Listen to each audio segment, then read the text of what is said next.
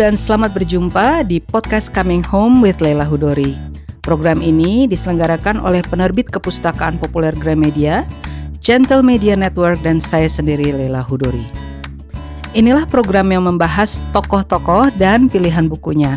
Kami juga mengundang para penulis yang berbincang tentang proses kreatif mereka.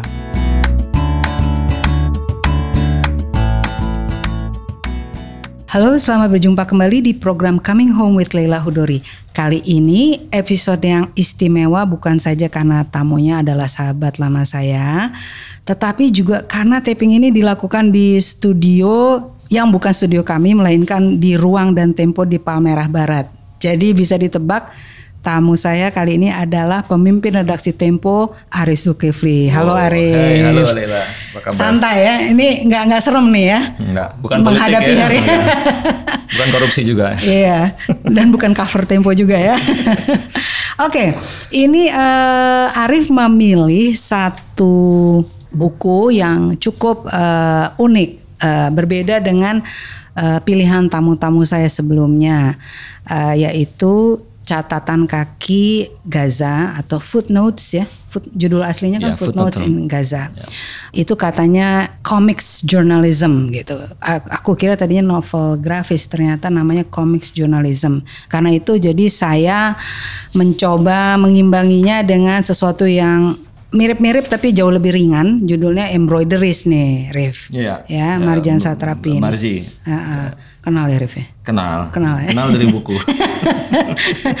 Akrab bener manggilnya Marji ini. Nah ini lucu banget kan ya. Jadi aku sengaja mau milih yang bikin ketawa. Uh, karena sebelumnya dia pernah menulis atau menggambar uh, apa sih judulnya itu Rif yang sebelumnya Persepolis satu hmm. dan dua udah baca juga kan Rif ya dan sudah difilmkan oh iya betul ya. betul udah difilmkan nah saya cerita sedikit ya Rif ya sebelum ya. nanti Arif bercerita kenapa ini si catatan kaki dari Gaza penting banget untuk kita baca. Kalau Marjan Satrapi mungkin banyak pembaca Indonesia sudah baca ya biopik masa kecil Marjan dari kecil sampai dewasa yang diwarnai oleh perubahan politik di Iran uh, dari Reza Pahlavi ke Khomeini. Tapi buat saya ini pentingnya karena uh, tokoh Marjan ini tentu perempuan, jadi dia lebih sering memperlihatkan posisi dia gitu yang bahwa uh, dulunya semuanya kelihatan begitu modern dan boleh apa aja tapi dia menggambarkan dengan lucu dan witty uh, perubahan-perubahan yang terjadi menjadi lebih konservatif uh, ya. konservatif dan uh, apa namanya yang pokoknya menyebabkan akhirnya dia ya. keluarganya mengatakan udah kamu ke Eropa aja gitu ya. kan ya. Um, saya menganggap itu lebih serius dan politiknya lebih kental karena bacanya benar-benar sampai kita sedih banget ya, yeah. apalagi waktu dia hmm. berpisah sampai ibunya pingsan itu tuh hmm. sampai masih teringat gambarnya. Uh, padahal simpel banget ya gambar dia. Gambarnya itu, itu sangat uh, sederhana sebetulnya hmm. ya, tapi ekspresif. Ekspresif, mukanya, matanya ya, gitu ya. Terutama matanya. Matanya yang lucu. Mata gitu. anak-anak. Iya. Nah kalau embroideries ini saya sengaja memilih yang ini karena it's simple dan smaller canvas gitu ya. Yeah. Kanvasnya jauh lebih kecil dibandingkan Persepolis 1 dan 2. Uh, dan benar-benar simple karena membicarakan marjan kecil mendengarkan cerita perempuan perempuan-perempuan tua di sekelilingnya, ibunya, neneknya, tantenya, yeah. ya bibinya semua menceritakan uh, pengalaman mereka tentang cinta dan seks dan perkawinan itu yeah. lucu banget. Embroidery di sini artinya bordir kalau nggak salah ya. iya, ya, ya, secara gitu. secara uh, literal artinya itu, ya, ya. tapi di dalam sini ya. itu ada persoalan uh, seksualitas ya, ya. gitu. Ya. Jadi uh, dia menceritakan bagaimana salah satunya ya banyak sekali yang dipersoalkan, tapi salah satunya adalah sakingnya soal keperawanan itu ditekankan betul di masyarakat tersebut sampai sebetulnya perempuan-perempuan yang uh, modern di Iran itu dipaksa harus melakukan penjahitan. Yeah supaya dianggap perawan gitu. Yeah. Jadi this embroideries di sini konotasinya lebih kepada uh, represi Ya, uh, terhadap seksualitas. perempuan. Ya, represi terhadap seksualitas. Kemudian dia juga, tapi caranya itu lucu. Jadi nggak nggak seperti sesuatu yang menekan gitu. Kita bacanya tetap ketawa karena cara dia menceritakan betapa si kecil itu bengong dengerin uh, salah satu tantenya yang umur 13 tahun dikawinin sama bapak-bapak umur 56 tahun sampai terus dia kabur gitu kan. Dan sebenarnya kan itu tragedi ya, Ya, tragedi dan sebenarnya nenek-nenek moyang kita dulu juga kawinnya umur segitu, 13 14 tuh udah dikawinin gitu kan. Jadi eh, ada sedikit apa relevansi sama kita gitu loh. Terus dia juga ceritain arrange marriage, dia menceritakan hal-hal yang sebenarnya tragis tapi dengan eh, cara yang eh, apa namanya ya udah kita tertawakan aja gitu. Itu aja sih saya sih Yang menarik menurut saya tuh Marji ini kan datang dari keluarga kelas menengah Ya. di Teheran ya, Hmm. yang eh, apa namanya ketika gelombang revolusi Iran terjadi pada tahun 79 itu eh, mereka adalah kelompok yang menolak gitu. Ya kan? menolak eh, apa namanya konservatisme Hmm. Betul, betul. Iya. eh, menghumbalang Teheran dan Iran waktu itu. Padahal umumnya mahasiswa dan kelas menengah yang ada di sana itu yang memang lagi marah-marahnya sama Syah Iran karena diktator itu milih langsung kepada yang baru gitu Iya. loh. Jadi kan swing. Politik tuh selalu gitu, swing. Yang swing itu adalah si Khomeini, Khomeini. gitu kan. Tanpa memikirkan nanti jadi apa ya Enggak, gitu. Iya makanya itu dia. Saya ingat tuh di tahun-tahun itu di Indonesia Iya, ya. Saya 79 masih ya? 79 eh, tuh. SD barangkali gitu. Itu juga eh, apa baca koran gitu itu Semua, iya, iya, kan semua semana-mana memuja. kan. Iya, Hmm. waduh Khomeini Khomeini gitu. Karena Reza Pahlavi dan istrinya dan keluarganya itu betul-betul lambang korup. Korup kayak Marcos gitu di Iya, Filipina. dan Ya. kehidupan yang mewah, benar Ya, persis betul, Marcos betul. gitu. Jadinya begitu dia tumbang kita juga yeay gitu Tepuk kan. tangan. Jadi kayak kalau Indonesia tuh orde lama digantiin sama rezim Soeharto gitu Iya, kan. Orang tuh iya. eh, menyambut tapi nggak pernah berpikir apa yang kemudian Ntar akan apa- terjadi apa gitu. akan gitu. Nah ini persis itu. Nah Marji dalam hal ini itu datang dari kelas menengah yang waspada sebetulnya, terutama karena dia terkena imbas kan. Hmm. Iya. Tiba-tiba kok gua harus pakai hijab panjang Iya, ya gitu. ah, Kok gua nggak boleh dengerin Beatles ya Ah, gitu. Susah iya. cari cari kaset Beatles waktu Iya. itu kan itu diceritakan dengan Dan bagus bacaan dia. juga gitu dan dilakukannya harus underground Ya, gitu ingat yang dia beli kaset Beatles Iya, dimasukin, ke dalam dimasukin. hijabnya itu Iya, lucu banget itu ah. kan. Jadi eh, ini eh, buku ini sebetulnya eh, masih beredar eh, dalam bahasa Inggris eh, karena meskipun udah lama tapi cukup laku rupanya Iya, di iya. Indonesia. Jadi untuk teman-teman yang mungkin tertarik termasuk Persepolis 1 dan 2 juga masih beredar di sini. Iya. Nah, kita sekarang ke bintangnya nih si Joe Sacco. Dia nih orang Maltese American ya Yes. rupanya. Iya. Coba ceritain dikit nih. Jadi dia ini eh, beberapa kali ke Palestina. Jadi eh, pertama kali ke- datang ke Palestina itu dia menghasilkan eh, buku judulnya Palestina. Nah Hmm. kalau itu benar-benar tuh dia bikin liputan eh, ngeliat tentang eh, intifada gitu. Jadi Hmm. anak-anak muda yang ngelawan Israel dengan melempar. Jadi dia masuk ke dalam eh, komunitas, ke Hmm. keluarga, eh, pendekatannya tuh antropologis gitu ya, Iya, eh, iya. penuh simpati begitu.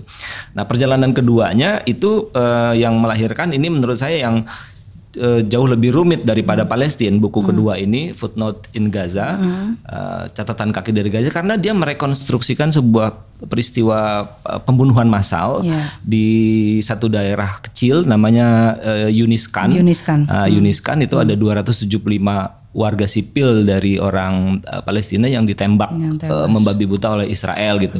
Peristiwanya terjadi tahun 56 gitu. Jadi gimana tuh kalau saya bayangin ya saya wartawan Lela juga per- uh, pe- pernah bikin liputan macam-macam gitu. Ketika kita datang kita kan pasti pengen tahu apa yang terjadi dulu nih ya. Kita mapping gitu ya. Wawancara sana, wawancara sini gitu.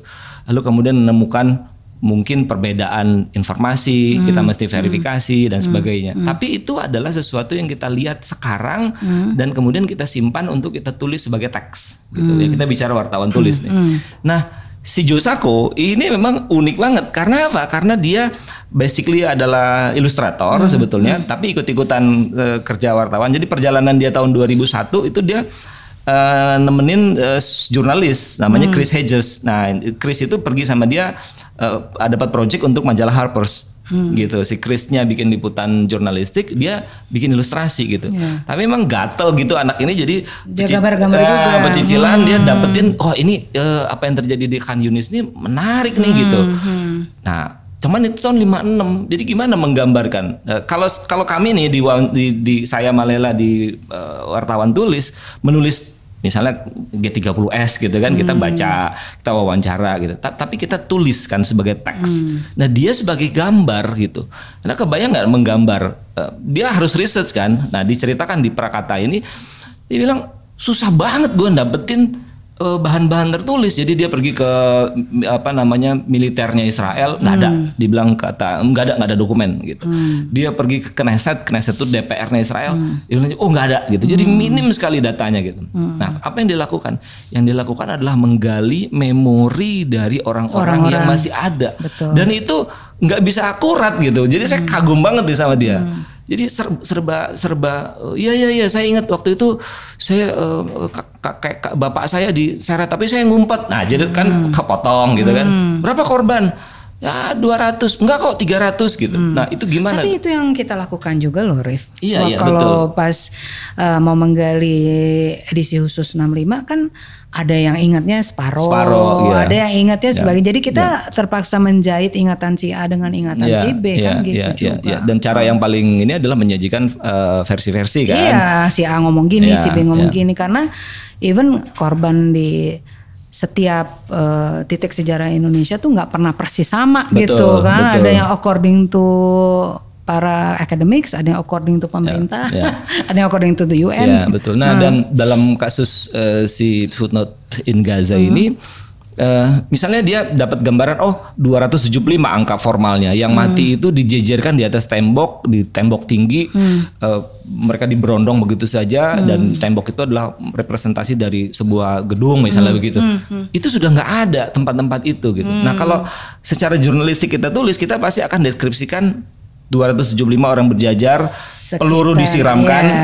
orang jatuh gitu. Iya. Nah kalau gambar, kalau, kalau gambar dia harus masuk ke dalam detail kan, iya, bajunya iya. kayak apa, darahnya muncrat ke kiri atau iya, ke kanan iya, gitu. Iya, iya. Dan sekali itu salah maka dia akan dianggap sebagai tidak akurat. Hmm. Saya tahu buku ini pasti tidak akan sepenuhnya akurat, hmm. yang karena obstacles yang hmm. dihadapi oleh uh, Josako tadi, hmm. tapi usaha dia untuk itu yang saya kira hmm. uh, luar biasa. Mungkin karena itu ya Rif. Hmm. Kalau saya perhatikan di beberapa halaman tuh dia bahkan sampai memasukkan teks yang isinya uh, agak lebih cocok di tabel gitu. Misalnya tingkat pengangguran mencapai 50% nih di halaman yeah. 18. Yeah. Jumlah orang di bawah garis kemiskinan sekian-sekian, sekitar yeah. 2 per 3 warga. Yeah. Ini kan kalau kita di dalam tulisan aja, Infografik. pasti kita udah bikin kita pisah dari tubuh tulisan yeah. karena yeah. kita ngeri banget orang akan what I don't wanna read this gitu kan. Yeah. Ini dia berani loh mengga, membuat teks ini. Yeah sebagai bagian dari presentasi dia ya, gitu loh. Ya. Mungkin karena itu ya, karena uh, apa tidak tersaji itu ya, semua. Ya, saya saya bayangkan sih sebetulnya dia pasti akan menghadapi persoalan misalnya, oh ya gue dapat teks kayak gini, uh, penduduknya sekian, laki laki-laki perempuan, tapi kalau itu disajikan sebagai infografik. Uh, jadi garing gitu kan. Yeah, jadi ditinggal, dia uh, uh, jadi dia jadi dia harus masukin itu sebagai kayak bubbles gitu, kayak hmm. narasi di atas atau di bawah hmm. gambar gitu. Hmm. Nah, gambarnya kayak apa? Ya dia hmm. harus merekonstruksi memang hmm. gitu. Dia hmm. harus hmm. membayangkan uh, mungkin ada riset, mungkin dia harus kembangkan sendiri dan hmm. yang luar biasa dari dia ini kan detailnya kan. Yeah. Detail sekali gitu. Hmm. Misalnya apa salah satu detail? Salah satu detailnya itu adalah saya pernah ke Israel ya. Hmm. Saya ingat waktu itu saya terbang dari Tel Aviv sampai dataran tinggi Golan gitu. Hmm. Uh, dataran tinggi Golan tuh wilayah Israel yang berbatasan dengan Libanon. Hmm. Nah waktu kita terbang itu pilotnya tanya, ini pesawat apa dua penumpang gitu, hmm. e, kamu bisa bedain nggak rumahnya orang Israel sama rumahnya orang Arab gitu dari hmm. atas gitu. Hmm. Saya nggak nggak nggak bisa gitu. Tuh yang yang atapnya genteng itu rumah orang Israel hmm. karena mereka membawa uh, arsitektur genteng dari Eropa okay. gitu. Adapun orang-orang Arab itu di dak apa di dicor atapnya oh. itu karena orang Arab butuh tempat di atas untuk leyeh-leyeh karena panas oh. gitu. Nah jadi di atasnya itu itu yang bisa bedain. Nah begitu kita bicara tentang pemukiman Arab miskin, Nah, terbayanglah itu bagaimana bentuk dari roofnya si orang Arab itu. Ada jemuran, ada ban, ada Nah itu yang digambarkan dengan sangat detail oleh Josako Oleh- di sini gitu, bukan sekedar gambaran-gambaran zoom in dengan detail, tapi begitu dia zoom out itu eh, apa landscape kota itu bisa tergambar dengan sangat-sangat Iya. bagus sehingga kita bisa bayangkan, oh begini ya zaman tahun 56 gitu kan, 56 itu berapa tahun yang lalu gitu, gitu 60 tahun yang lalu. Nah eh, itu menurut saya yang luar biasa dari eh, Josako.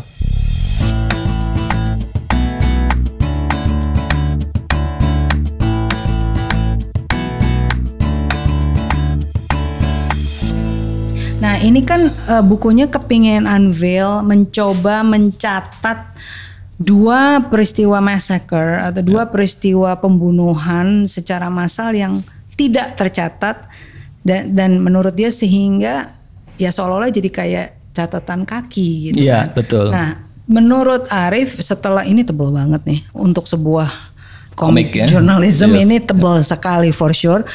Itu berhasil nggak? Sebab kalau saya melihat respon dari pemba- pembaca, eh, saya ngintip sedikit itu eh, Goodreads ya, banyak sekali orang Amerika. Mereka merasa terbuka matanya, mereka Ya. merasa kaget. Kalau kita mungkin di Indonesia karena kita memang membela Palestina dari awal membela, iya kan Ya, dari awal ya. bukan hanya pemerintah tapi masyarakatnya juga sangat. Jadi kayaknya nggak terlalu heran bahwa Ya. itu yang terjadi. Tapi kalau ini orang Amerika, oh gitu, ternyata Israel tuh jahat ya. Jadi kalau menurut Arif itu berhasil nggak sih? Gini, kalau eh, konteksnya berhasil, menurut saya be- berhasil dalam pengertian dia memberikan pemahaman baru dari pembaca tentang apa yang terjadi di eh, Israel dan Palestina dalam konteks tahun itu. Nah, Kalau dibandingin buku Palestina yang pertama dengan catatan kaki dari Gaza, saya bayangkan barangkali si Palestina jauh lebih diminati di Indonesia.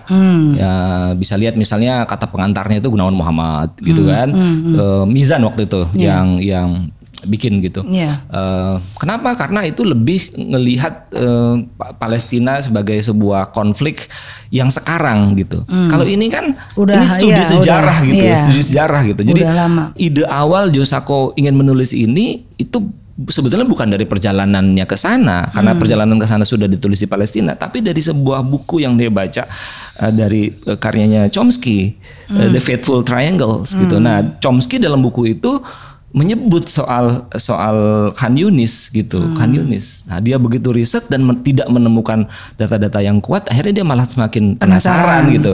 Nah, pergilah terus sama si Chris Hedge tadi ke sana dan ngedalami lebih lanjut. Nah, itu eh, ya tadi ya, jadi begitu masuk ke dalam inti persoalannya, dia menemukan eh, banyak sekali versi-versi. Nah, yang menarik lagi ya, saya eh, seneng sama Joe ini adalah dia tuh nggak pretensius banget gitu. Jadi dia tuh kayak seorang pejalan pelancong biasa gitu, tapi dia mencatat gitu, nggak pretensius. Dia menampilkan dirinya memang di dalam buku ini gitu. Jadi digambar dirinya itu, tapi wajahnya tuh beda, bukan wajahnya dia gitu. Digambarkan tuh orang mm, karena ini hitam putih nggak tahu ya di black. Tapi bayangan itu black karena bibirnya tebel gitu ya. Terus rambutnya agak apa ce- cepak kerukat gitu.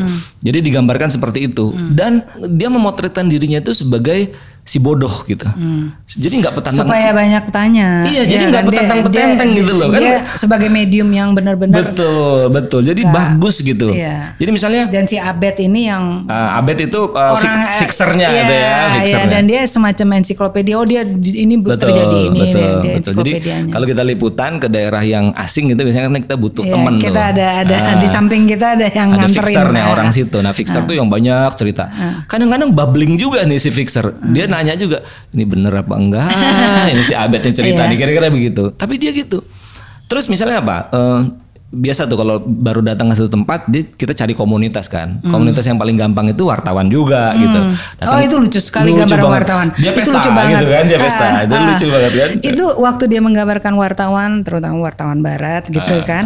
Itu terasa nggak sih bahwa dia ada semacam kritik yang witty ketika di bagian-bagian berapa yang mati? Oh cuma segini. Oh ya Iya, udahlah nggak apa-apa nggak usah. ya. ah udahlah kita minum aja. Atau di sana lo lo gampang nggak masuk situ? Darah nggak? Gitu. Jadi ngomonginnya nggak nggak maksudnya nggak emosional nggak ada empati nggak ada empati. sakingnya everyday itu terjadi di Iya, sana. betul. dan juga dia bahkan eh, ada satu rangkaian gambar di mana nggak ada bedanya hari ini sama kemarin Yes. karena sama aja, Sama aja, gitu. betul. Jadi it's uh, saya baca itu ketawa banget karena ingat aja gitu ra- rapat-rapat di berbagai media kan berapa yang mati oh ya Iya, segitu iya, ya itu nggak usah panjang-panjang lah kita nulisnya kan iya, gitu karena iya, sakingnya iya, iya.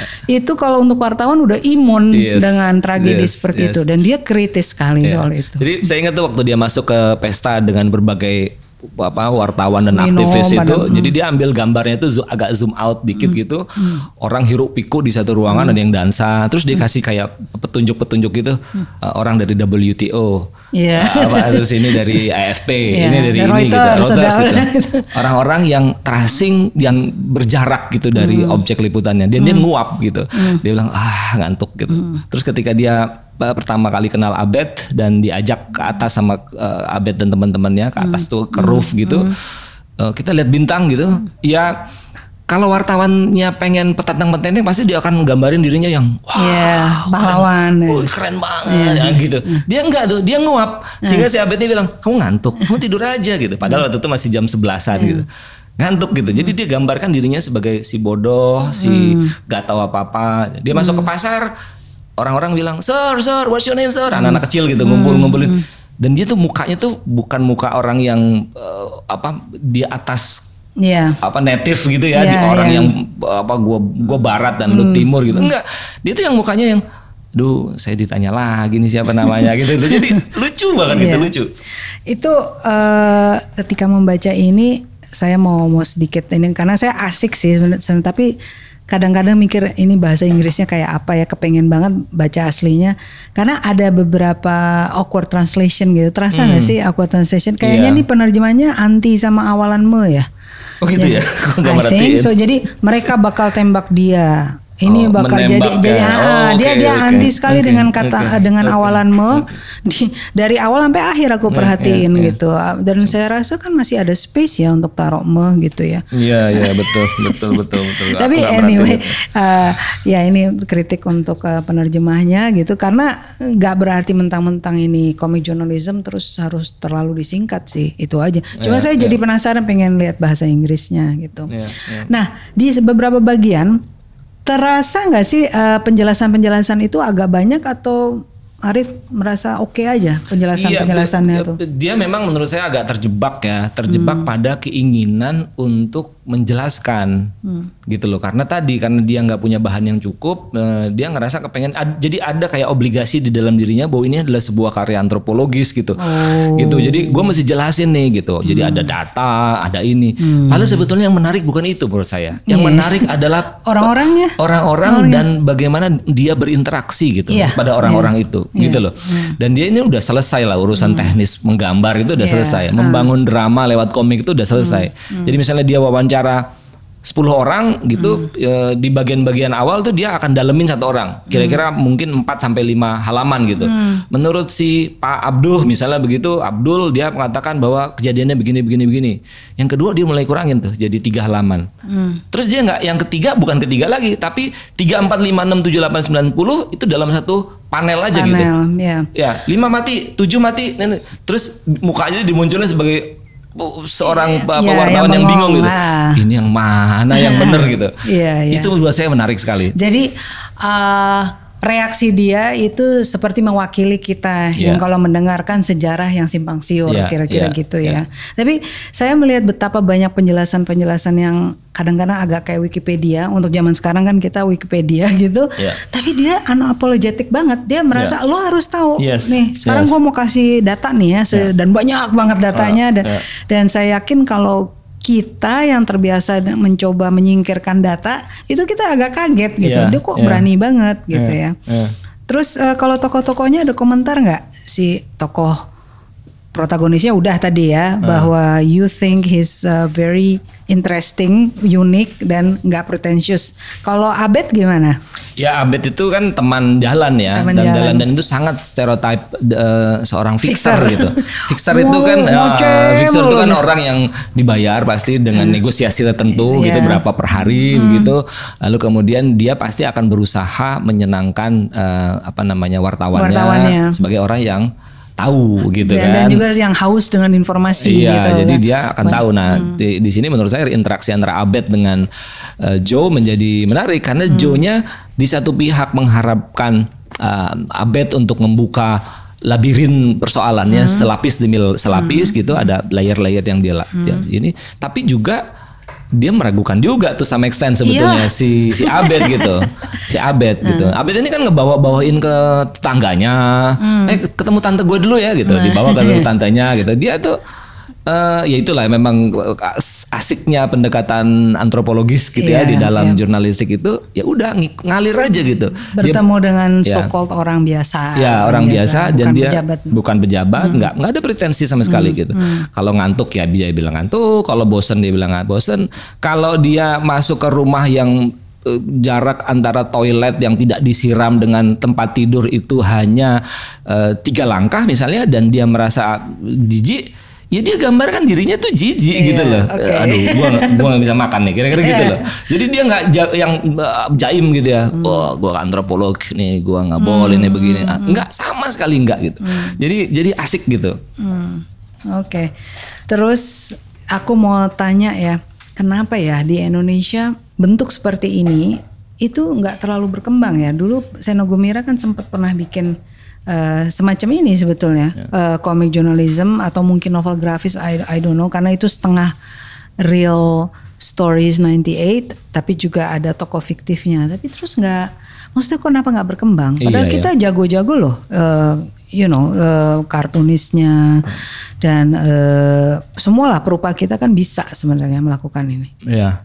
Eh, Dan cerita juga nggak habis-habis. Iya, ada ada eh, upaya lah gitu ya. Misalnya eh, siapa komikus yang dari ITB Bandung nih, PhD dari Belanda itu yang eh, Tita misalnya ya, Oh, Tita. Tita Larasati. Tita Larasati. Oh, iya. Ya, Ti- Tita Larasati bukan laporan jurnalistik Bukan tapi dia eh, apa ya? eh, note apa ca- apa Iya, namanya? catatan diary, lah, diary ya. diary. Dia Ah. bilangnya kadang-kadang dia ada satu buku judulnya travelog, jadi Hmm, lebih travel dan banyak lebih cerita dia dan keluarganya, anak-anaknya Betul, gitu ya.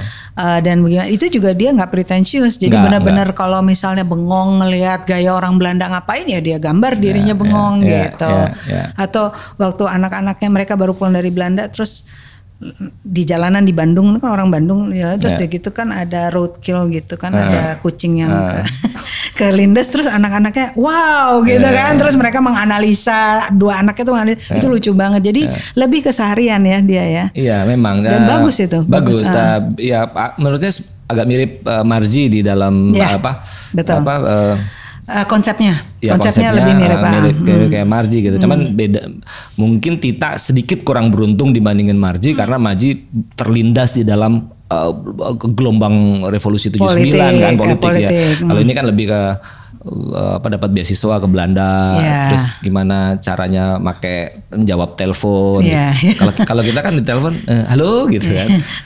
Dimarahin gitu. Kamu nggak boleh gitu kamu harus sebut namamu.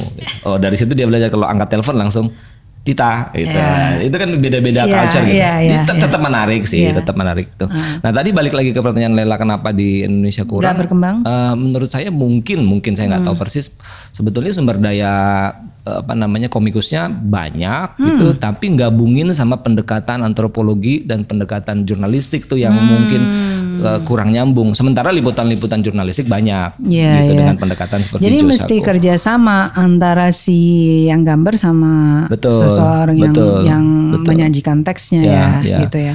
Sementara orang seperti dia nih si Josako ini eh, langka karena dia nggak menggambar dan dia juga mempunyai sensitivitas jurnalisme dan Ya, antropolog ya, gitu ya, kan. ya. Itu susah itu nyari orang kayak gitu. Betul.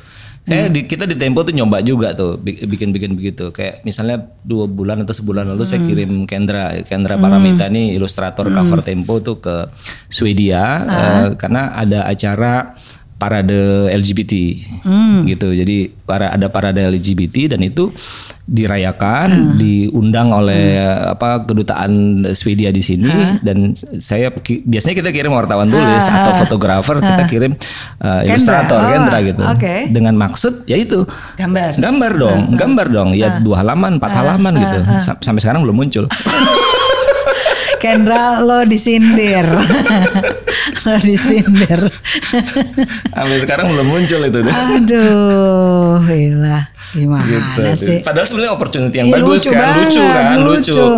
Seperti Lucu kita banget. kayaknya pernah minta gitu sama Lat ya, bukan? Pernah kan Lat Sama kita Lat, minta. ya, iya, kita ya, pernah minta ya, Lat datang ke sini minta sehari di Jakarta. Wah, Ya, udahlah dia kan. ya, ya. Dan dengan segala gaya dia menggambarkan orang Jakarta dan dia kan selalu ada gaya kalau yang ibu-ibu tuh yang matanya Ya, ya.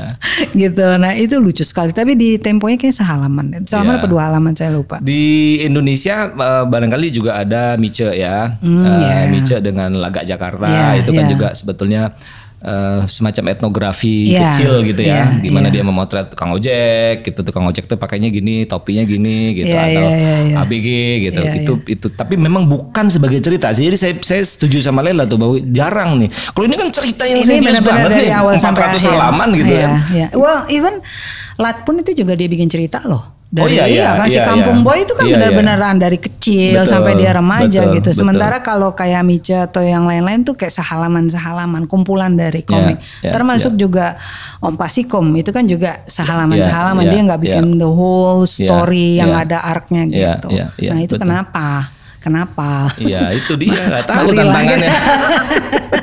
ya karena eh, ini menurut saya eh, sebuah bentuk art yang berbeda satu spesies yang berbeda Ya, ya, gitu dan yang harus dipelihara. Kita jago-jago loh perupa kita tuh Ya, sebenarnya. ya, Oke, eh, ada lagi nggak yang perlu di em, garis bawahi dari eh, buku ini sebelum kita masuk ke pertanyaan netizen nih? Eh, yang lain menurut saya adalah dia tadi kita udah bilang dia tidak pretensius.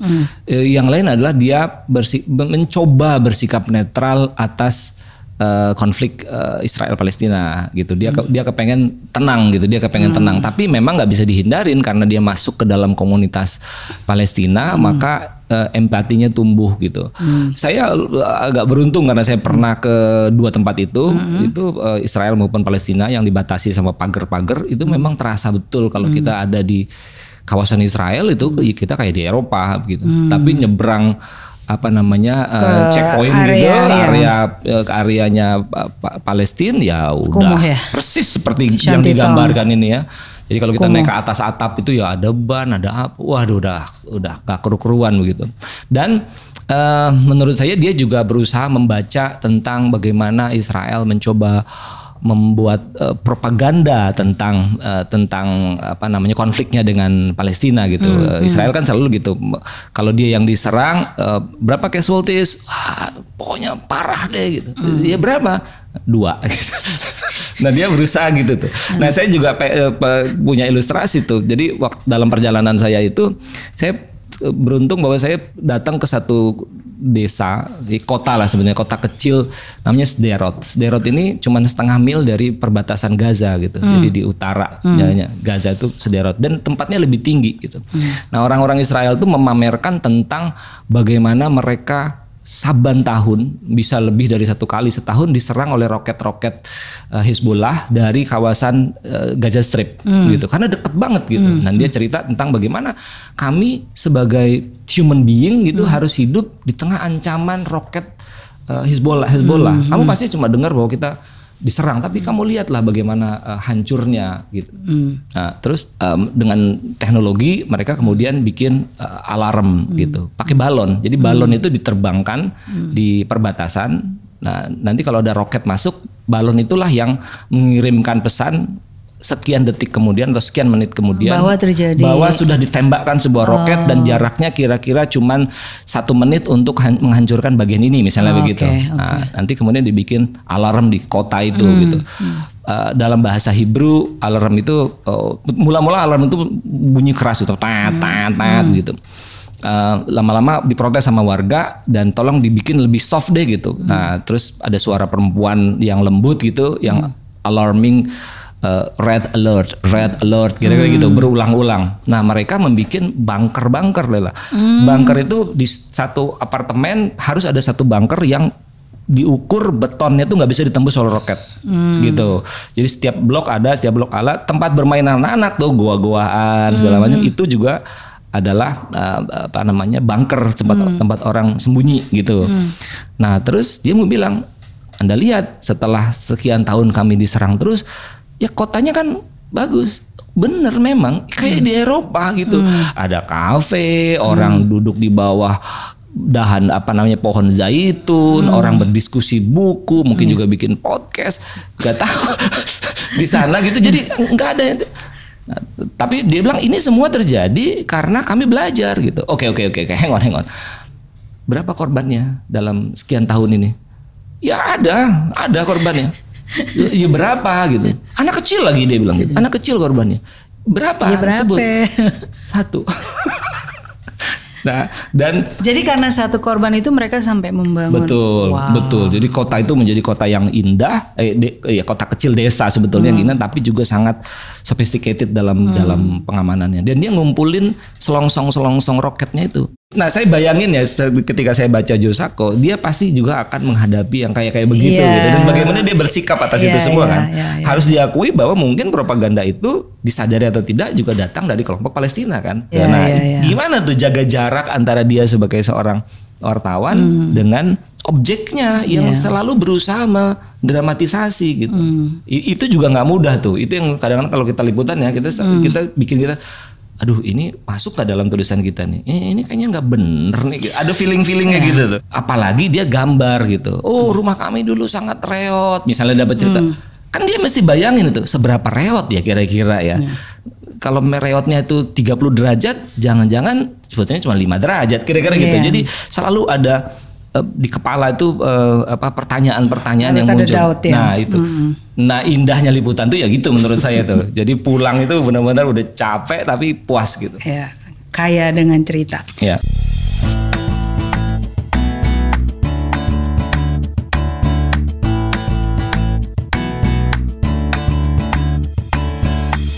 Oke, ini ada netizen yang bertanya karena eh, kita nggak reading hari ini ya karena eh, Komik susah komik di-readingin. ya, jadi ada tiga nih. Yang pertama dari Edwinda Adisti antara jurnalisme dan sastra mana yang lebih penting bagi kalian? Ya udah, Arif aja. Udah lela dua-duanya saya kan bukan sastrawan. but- Ya, but you read sastra.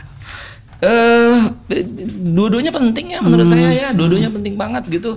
Jurnalistik itu eh, satu proses di mana kita mencoba merepresentasikan kenyataan gitu Hmm. eh, dengan segala obstacles yang kita punya gitu, kita mencoba itu sementara eh, sastra itu mem- apa me- mem- me- menambahkan imajinasi gitu. Hmm. Jadi bermodalkan fakta tertentu kemudian ditambah dengan imajinasi dan itu bisa saling menguatkan menurut saya. Jadi nggak usah di, dibenturin gitu. Eh, Seno Gumira kan dulu bilang tuh di eh, zaman Orde Baru ya, eh, ketika jurnalisme mati, sastra harus Bung- bicara, dibungkam. dibungkam, sastra harus bicara. gitu. Bener juga gitu. Tapi begitu dua-duanya punya kesempatan, ya menurut saya ya saling mengisi. Gitu. Nah, karena sudah mengutip itu, saya akan menjawabnya bahwa tadinya sih itu apa yang dikatakan oleh Seno memang kayaknya udah nggak berlaku. Iya. Tapi kan sekarang mau ada KUHP yang Wah betul. agak serem nih sama Jadi jurnalisme. tugas sastrawan seperti Leila Nah. itu jadi lebih berat dan saya bisa pensiun kan gitu kira-kira. Jadi karena gue lihat banyak amat ya Rif ya itu nggak boleh A nggak boleh B iya, nggak boleh C kayaknya terus jadi sastra bicara nih Iya, nantinya kalau itu Iya. si KUHP-nya udah diketok gitu kan Betul, serem banget tadinya kan kita udah ah udah lo udah obsolete lo yang diucapkan SGA ya nggak sih aduh ya udah semuanya nanti bicara lewat sastra aja Rif Jadi kelas kelas Lela masih le- lebih banyak Lebih lagi banyak. gitu. Lebih banyak lagi orang mau nulis. Oke, yang kedua dari Edita Nainggolan menulis tentang isu politik. Apakah tidak takut ancaman atau pemerintah atau orang-orang tertentu saat ini? Uh. Itu udah pasti untuk Arif. Iya, eh, gini eh, apa ya? Takut itu sangat manusiawi menurut saya ya, sangat manusiawi. Cuman tinggal persoalannya bagaimana kita mengatasi itu. Nah, saya selalu bilang tuh di teman-teman di kantor, takut itu kayak kita ngeli- ngelihat hutan gelap gitu. Eh, kalau kita liatin dari jauh, kita akan serem. Kita ada mungkin dapat cerita-cerita, oh di situ ada sundel bolong, oh di situ ada beruang gitu.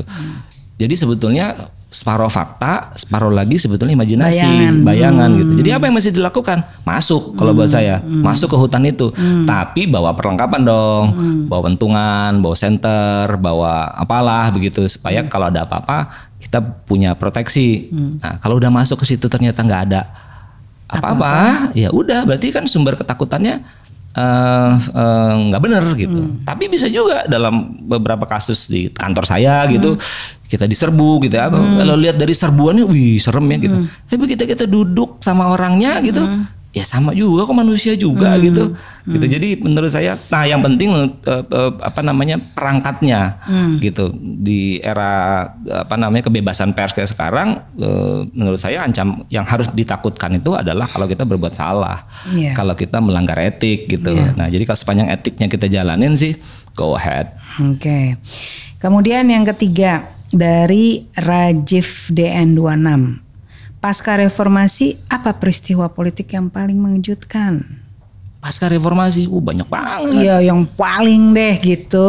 Dada dari pasca reformasi 98 sampai sekarang 20 ta- tahun lebih ada nggak satu aja yang benar-benar mengejutkan? Saya yang meng- eh, kalau satu gede itu pasti kan orang ngomong oh 212 misalnya gitu Iya. ya. Eh, tapi itu jadi klise. Saya saya malah Nggak apa-apa ya kalau sebut itu. saya itu saya malah mengejutkan. me- me- me- yang mengejutkan menurut saya itu adalah peristiwa Cikesik. oh Ya, Cikesik. peri- peristiwa Cikesik. Saya nggak datang ke sana tapi Hmm. saya dapat report dari teman-teman yang ada di sana. Itu eh, penganiayaan terhadap eh, penganut agama Hmm. apa minoritas Islam yang yang itu sampai di Hmm. dilempar batu di waduh macam-macam. Hanya karena dia berbeda pandangan gitu. Dan saya ingat waktu itu Anton Septian tuh eh, Yang salah satu wartawan kita saat sekarang Red Pel yang ke sana itu sama yang dihadapi kayak di Josako gitu gitu. Dia datang di mana tempat itu sudah bersih gitu ya. Jadi dia mesti s- Eh, Mesti merekonstruksi. merekonstruksi satu demi satu dengan segala kemungkinan dia meleset dan mungkin digugat atau apa gitu. Jadi buat saya itu eh, ancaman real eh, setelah reformasi ya. Setelah reformasi itu minoritas kan masih belum terjamin Iya, menurut iya, saya itu tahun berapa sih kan ada Waduh, yang mati ya itu ya? Mati, ada mati. kan? Dan ada Nah, videonya. Iya, iya. Waduh, serem sekali tuh videonya tuh. Iya, ya saya ingat itu Cikesik. Oke, itu satu ya, satu itu yang paling Kalau saya ya paling paling eh, shocky gitu ya, paling bikin saya uh gitu. Yang nggak ada hubungan sama kita langsung tapi kita liputan gitu. Oke. Eh, pertanyaan wajib untuk semua orang. Uh, Ya, eh, gampang kalau ini. Buku apa yang paling berkesan dalam hidup seorang Arif Zulkifli? Kalau misalnya beda antara masa kecil kan masa kecil kita kadang-kadang punya sendiri, terus orangnya nggak apa-apa sebutin dua-duanya. hmm. Kalau yang terakhir nih saya lagi baca eh, agak serius itu. Waduh, pasti yang itu deh, yang tadinya mau diusulkan itu iya, ya. Iya, Mu- Munim Siri, Munim Siri itu eh, tadinya saya mau usulin tapi ru- rumit nanti. Rumit gue bilang. Kalau masa kecil ada nggak buku yang disukai? Oh ya. Pasti kan ada kayak saya Little Women, Tom Ya, Sawyer gitu. iya, saya baca Lima Sekawan Oh, gitu-gitu yang- ya. keren. itu Itu ya. Blyton- Blyton ya. Ah, Oke. Itu itu kayak kita jadi detektif beneran gitu. Iya, ya. Oke. Yang klasik-klasik gitu nggak suka waktu kecil? Eh, enggak deh kayaknya kalau sama komik ya kalau kalau komiknya si siapa yang sekarang Gundala dan sebagainya itu Hmm. Oh, itu, angkatan ah, tersebut. ah, Oke. di luar di luar kepala gitu Iya. Oke, jadi masa kecil itu komik-komik dan Enid Blyton, terus dewasa tiba-tiba sesuatu yang ya di rumit tengah-tengah yang ya di tengah-tengah itu eh, Masa nggak ada macam-macam puisi lah. sih gitu, Oh, ya atau pasti sastra lah kalau itu gitu. sih kalau itu sih kalau itu sih pastilah Khairil gitu-gitu Ah. kan itu kan bacaan standar gitu ya semua orang pasti akan eh, oh yang lain juga menurut saya priai ya para priai, priai itu juga Umar Khayyam. Umar Khayyam gitu karena saya kan datang dari keluarga kami kami sekeluarga itu besar di Sumatera jadi besar dalam lingkungan kultur Sumatera yang notabene Islam sebetulnya tapi bu- Islamnya Islam apa alamiah gitu ya Islam sebagai eh, apa piranti kehidupan begitu jadi ke ke surau gitu tuh. sementara bokap tuh eh, orang Jawa eh, yang eh, kejawen gitu. Jadi jadi saya selalu mem- membaca priai itu eh, membaca priai tentu saja membaca eh, apa namanya keluarga Jawanya Iya, si Umar Khayyam. eh, bukan si apa si antropolog. Oh, Clifford Geertz, Geertz ya. begitu. Dia tapi memang sering sekali menggambarkan eh, bedanya kalau Clifford Geertz eh, akademik, Hmm, kalau Mark Kayam Kayam dia gambarkan dalam sastra, Sastra, gitu bahwa betul. ini dalam satu keluarga eh, dia itu sebenarnya keluarga abangan tapi nanti Hmm. ada satu yang benar-benar kemudian mencoba ya, Islam murni ini begini gitu. Itu menarik. Nah, ya. saya saya senang karena itu saya merasa dekat sama sama kehidupan gitu. Jadi Hmm. misalnya bagaimana bokap itu dulu eh, sebagai seorang kejawen Hmm. gitu menjalankan eh, ritual-ritual kejawen gitu, tapi di dalam keluarga Jawa kami, Hmm. keluarga besar dari ibu gitu yang di Sumatera itu memandangnya sebagai sebuah pembangkangan atas Hmm. nilai-nilai nilai-nilai agama gitu ya. Misalnya apa? Misalnya saya ingat betul tuh orang Jawa tuh kalau lagi prihatin karena satu dan lain hal panen gagal segala Hmm. Iya, macam, iya. mereka nggak mau tidur di atas kasur karena kasur itu eh, apa eh, Nyaman. nyaman gitu. Jadi dia harus semacam kayak menghukum dirinya. Oh. Nah itu satu, jadi tidurnya di lantai dan di depan pintu Oh. dan bokap gue itu melakukannya. Oh. Gitu loh. Jadi pada masa-masa tapi gue waktu itu masih kecil kan. Ini ngapain sih gitu. Nah, dari Oh. keluarga nyokap tuh dari keluarga ibu tuh yang ah ya itulah kejawen. Nah, Kira-kira gitu loh. Nah, Oh, oke. saya nggak punya nggak punya perspektif waktu itu. Nah, begitu udah mulai baca eh, apa Gears gitu ya Ah, di iya, akhir-akhir iya. SMA sampai kuliah, lalu ada Kayam di tahun 90-an juga masih Hmm, kuliah gitu. Oh ya ini culture gitu. Lu nggak bisa no judgment gitu Iya, nggak iya. jangan.